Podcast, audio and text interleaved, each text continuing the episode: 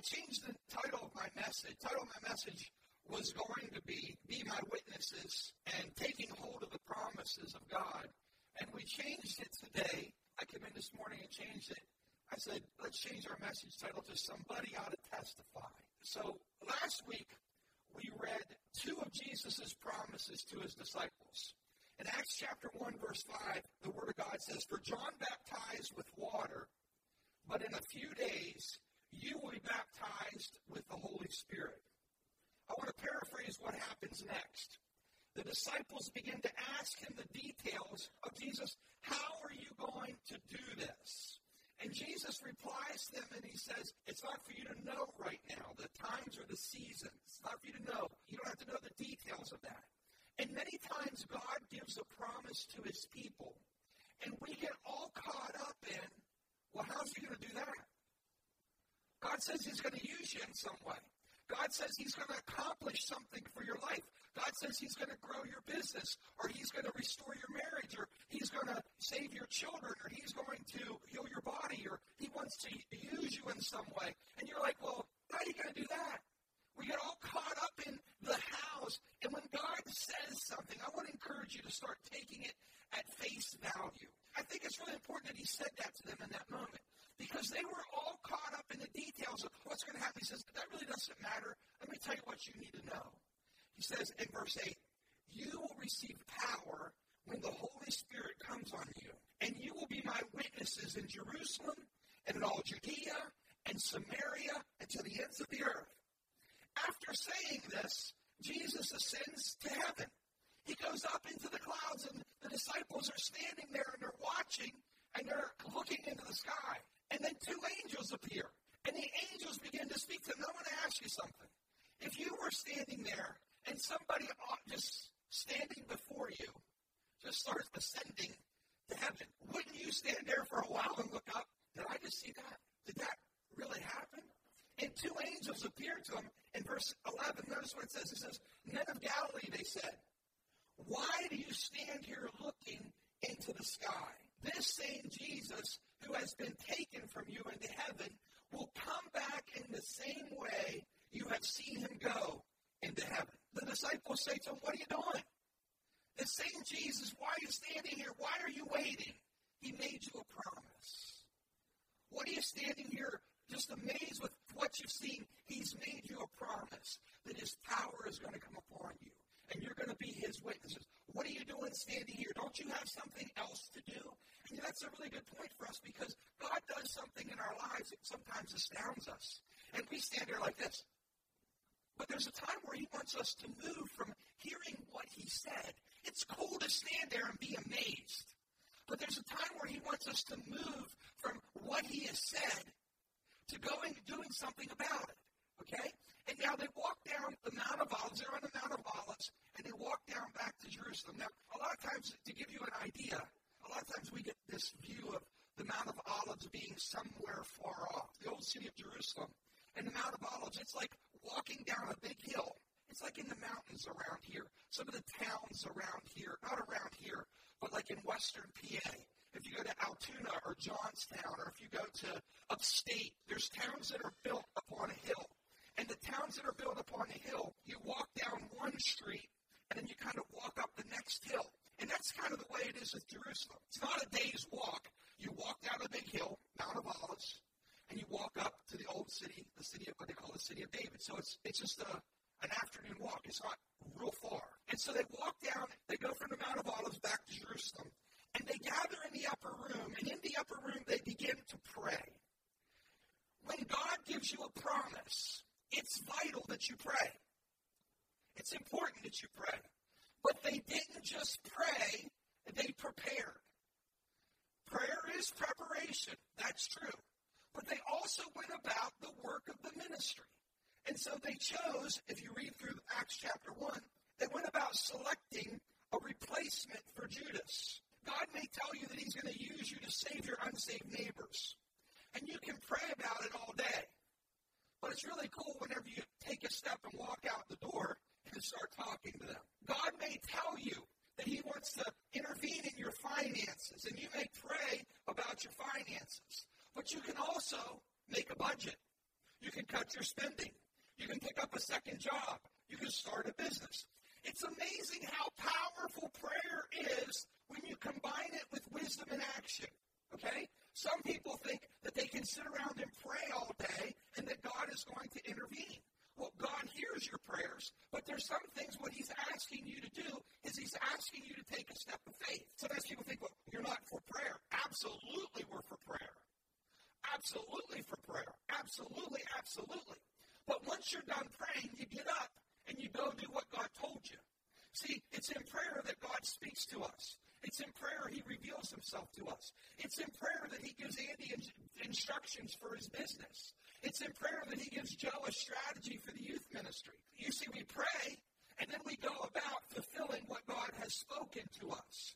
Action has to be applied with our prayers. And this is where we pick up. In Acts chapter 2, when the day of Pentecost came, they were all together in one place.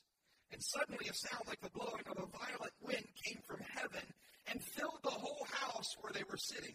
And they saw what seemed to be tongues of fire that separated and came to rest on each of them. And all of them were filled with the Holy Spirit and began to speak in other tongues as the Spirit enabled them. Now there were staying in Jerusalem God fearing Jews from every nation under heaven. When they heard this sound, a crowd came together in bewilderment because each one heard them speaking in his own language. Utterly amazed, they asked, Are not all these men who are speaking Galileans? Then how is it that each of us hears them in his own native language? Parthians, Medes, Elamites, residents of Mesopotamia, Judea, Cappadocia, Pontus and Asia, Phrygia and Pamphylia, Egypt, and all the parts of Libya near Cyrene, visitors from Rome, both Jews and converts to Judaism.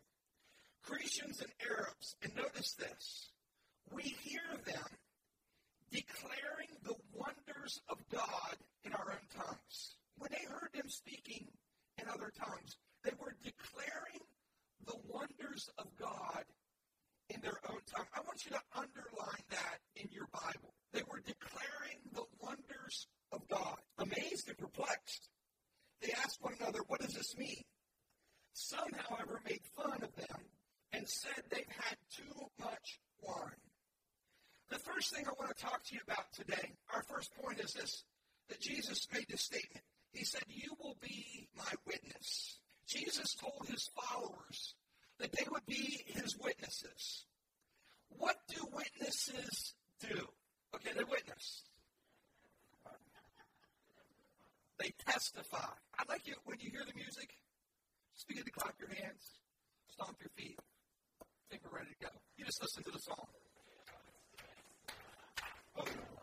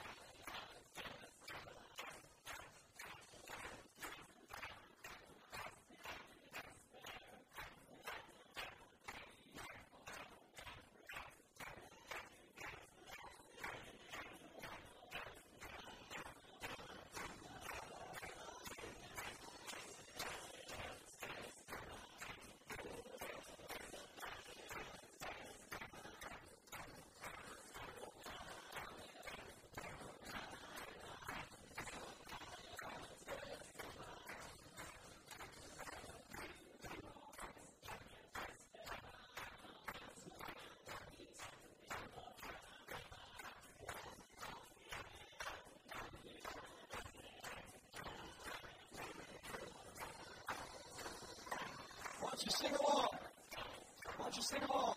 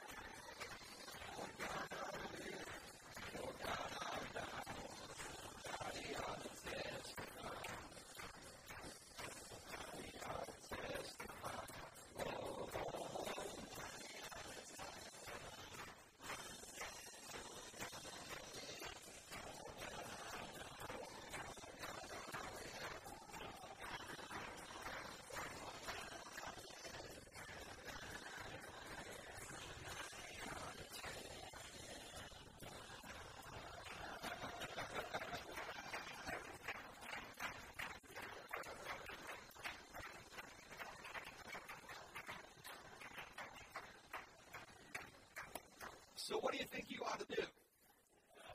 I think you need to testify. Jesus said this. He said, You're going to be my witness. As a witness, you're going to be called upon. A witness is called upon to testify. My brother is a detective with the state police, and there's times where he'll have to testify about the evidence that he's collected and the things that he's seen. And there's expert witnesses. What they are is there's people who have an education and, and training in the field. And if I have enough money, I can hire an expert witness to see things my way. You know what I'm saying? He'll view evidence and he'll see it my way as a defense attorney. I'll hire someone. If I got enough money, I'll find somebody with credentials who will see it my way. Now, the prosecution will bring in expert witnesses and they'll see it another way. And a lot of times with Christians, we think that to be able to testify, I have to be an expert witness. I have to have a whole bunch of degrees behind my name. I have to be able to answer all of the questions that someone could possibly come up with. But you know what? In court, there's a variety of different people, witnesses. There's character witnesses who they don't have anything to do with the case, but they say, Well, I know Jeff, and as long as I've known Jeff, Jeff has been a faithful guy. Jeff's a good friend. Jeff is reliable. Jeff shovels my grandmother's snow. He's wonderful. Okay? There are other witnesses who will testify to what they have seen, what they have heard, what they smelt, what they sensed, what they understood was taking place. Ben reminded me of a scripture the other day. If you'll turn with me very quickly to 1 John chapter 1. I want you just to turn there real quick with me. 1 John chapter 1. And it says this. 1 John chapter 1. That which was from the beginning, which we have heard, which we have seen with our eyes, which we have looked at, and our hands have touched, this we proclaim concerning the word of life. The life appeared, we have seen it and testified to it. And we proclaim to you eternal life, which was with the Father and has appeared to us. We proclaim to you what we have seen and heard, so that you also may have fellowship with us. And our fellowship is with the Father and with His Son, Jesus Christ. We write this to make your joy complete. Okay? So there's an aspect of testifying. Many people, as I said, think that they need to be able to expound on all the nuances of God before they can testify. This is wonderful, but can I say something to you? You don't have to wait. The man Jesus healed who was blind, they came and they asked him a bunch of questions. He said, I don't know anything about that. All I know is I was blind and now I see. That's all I know. I'm going to tell you what. When a blind man says, All I know is I was blind, but now I see, he captures people's attention.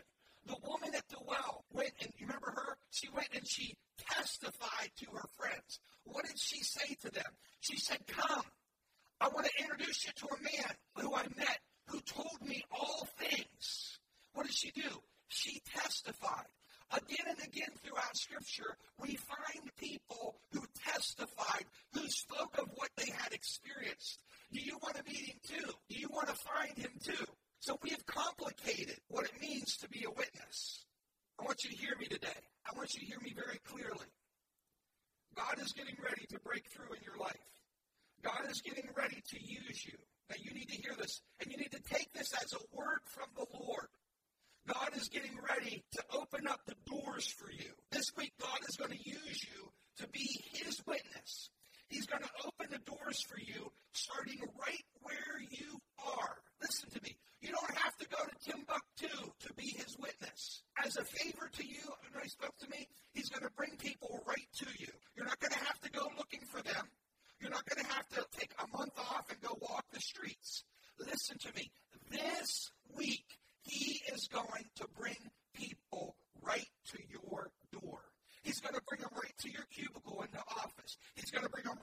your business. He's going to bring them right into your house or right into your neighborhood. He's going to give you opportunities for you.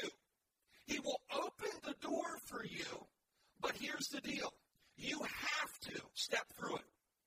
God's going to bring people your way. He's going to bring people who are lost, who are broken, who are sick, who are needy, who long for a touch from God. They're going to be ripe he says, Lift up your eyes and look into the fields. Don't say it's going to be four more months. This is the time of harvest.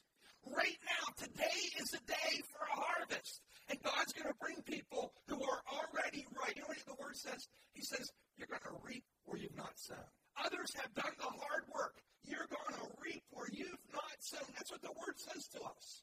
So God's speaking that to your heart today. Now, it is your responsibility when He opens the door for you to walk through it. What do you do whenever they come? Well, Pastor, I don't know the Romans Road. Well, uh, take 10 minutes and memorize it, for goodness sakes. You don't need the Romans Road. What you do is you open your mouth and you testify what you have seen, what you have heard. You tell them what it felt like when God's power came upon you. You tell them what it felt like whenever the anointing of the Holy Spirit, the first time you sensed the anointing of the Holy Spirit. And you might talk about the goosebump or the joy that flooded your heart. And it captures people's hearts. Because you know what the word says? That they overcame the accuser, what? By the blood of the Lamb and by the word of their testimony. You got a testimony. Don't let anybody try to shut your mouth. Don't let anybody try to hinder you from doing that. If you look at the verses we just read, God did just that. When the Holy Spirit was poured out, they began to speak in other tongues, a language that they did not know. We believe that whenever you speak in tongues, it can be a heavenly language, that you're praying in the tongue, if I pray in the tongues of men or of angels. Okay? So we believe when we pray in tongues, there's times we pray in a heavenly language. But as these men prayed in tongues, they spoke in other tongues. In this case, they were declaring the wonders of God in the language of pilgrims from all over the world who had come to Jerusalem. I want to say that again. They were declaring the wonders of God. And when you testify, what are you doing? You're declaring the wonders of God. It's not complicated.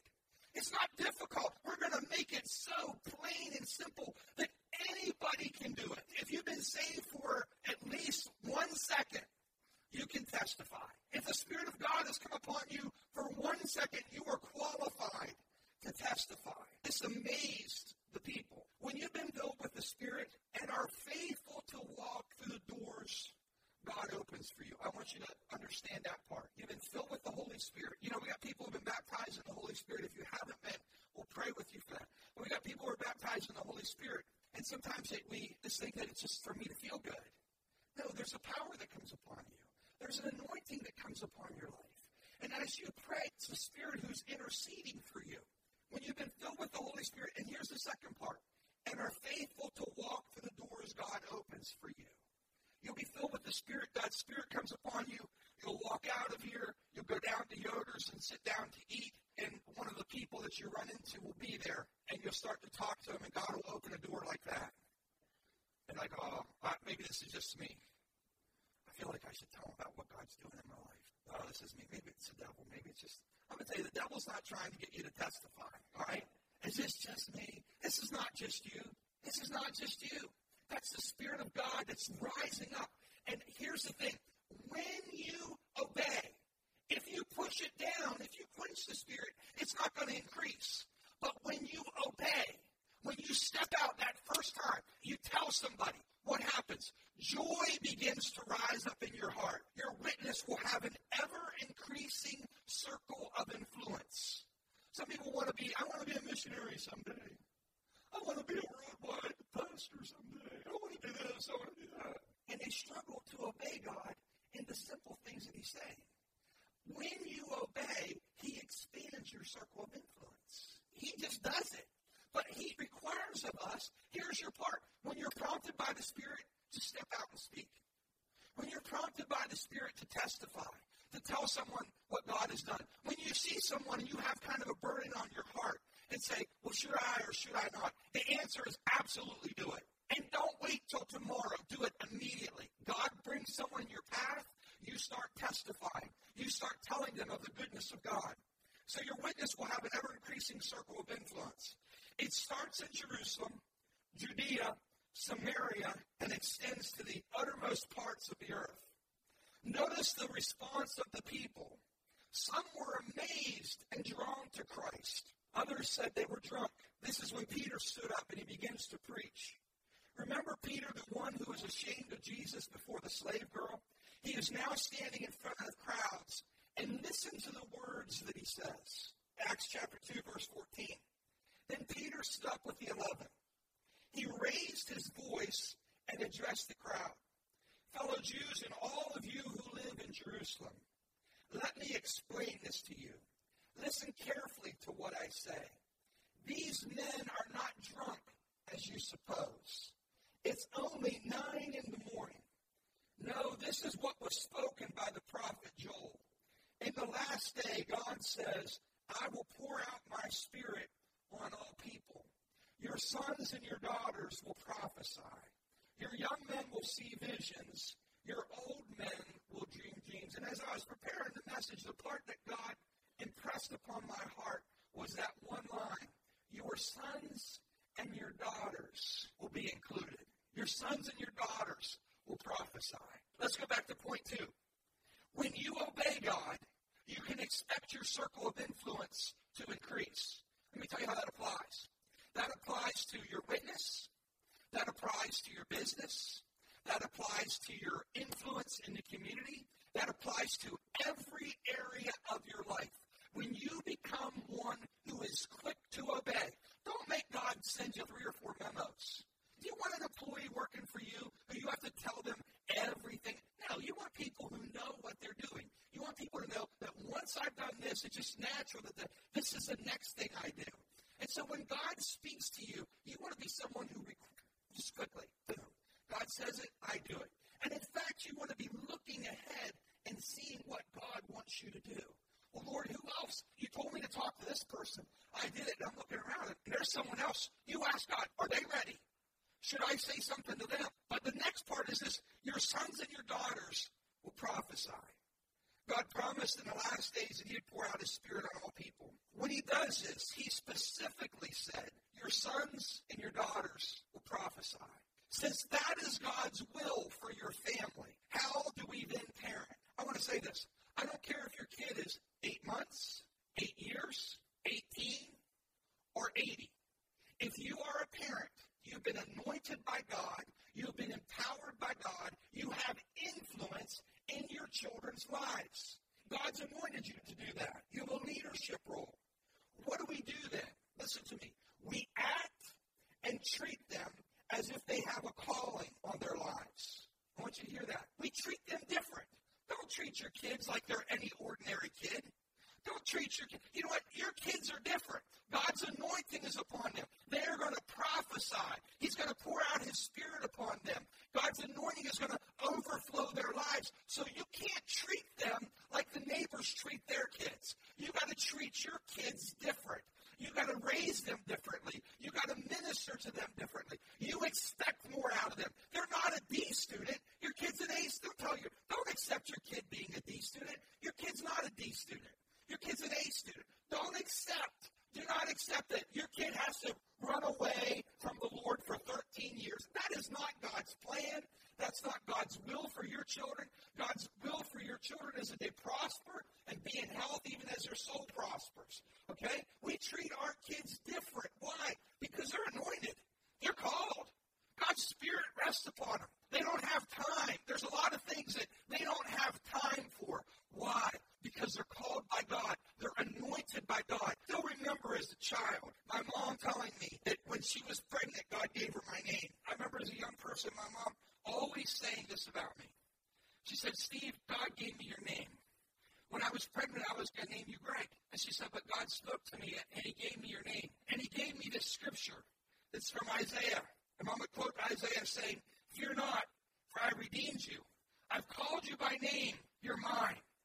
And you know what? When I was away from the Lord, I remember those words that my mom had spoke over me, that I have called you by name.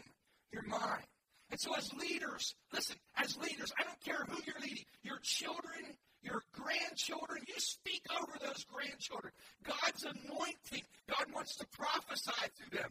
God wants to pour out His Spirit upon them. If you got a business, you pray over those men and you talk to those men and you let them know that God wants to use them. I don't care how far away from God they are. He says, I'm going to pour out my Spirit on all flesh. And so you begin to prophesy and to declare over them the Word of God. God says, I'm going to pour out my Spirit. I'm going to anoint them. I'm going to come upon them. My spirit's going to come upon them. I'm going to use them. And so as we begin to speak that over our children, and what we find out Satan's going to do all he can to try and hinder God's plan.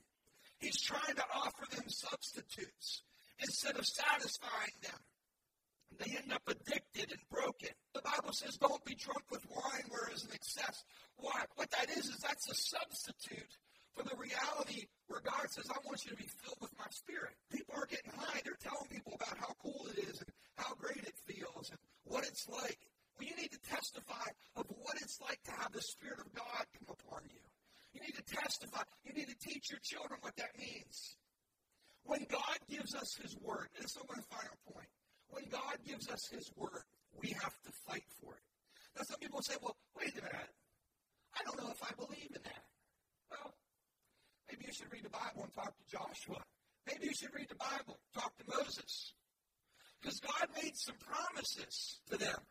But he also called them to take possession of what rightfully belonged to them. They had to grab a hold of it. They could not let it be stolen away. They couldn't let someone take it. We're going to pray about a couple things. First of all, we're going to promise God that you're going to testify of his work in your life. I want us to take a minute and as a family, because here's the thing. We have to fight for what God wants for us. He says, I'm going to pour out my spirit.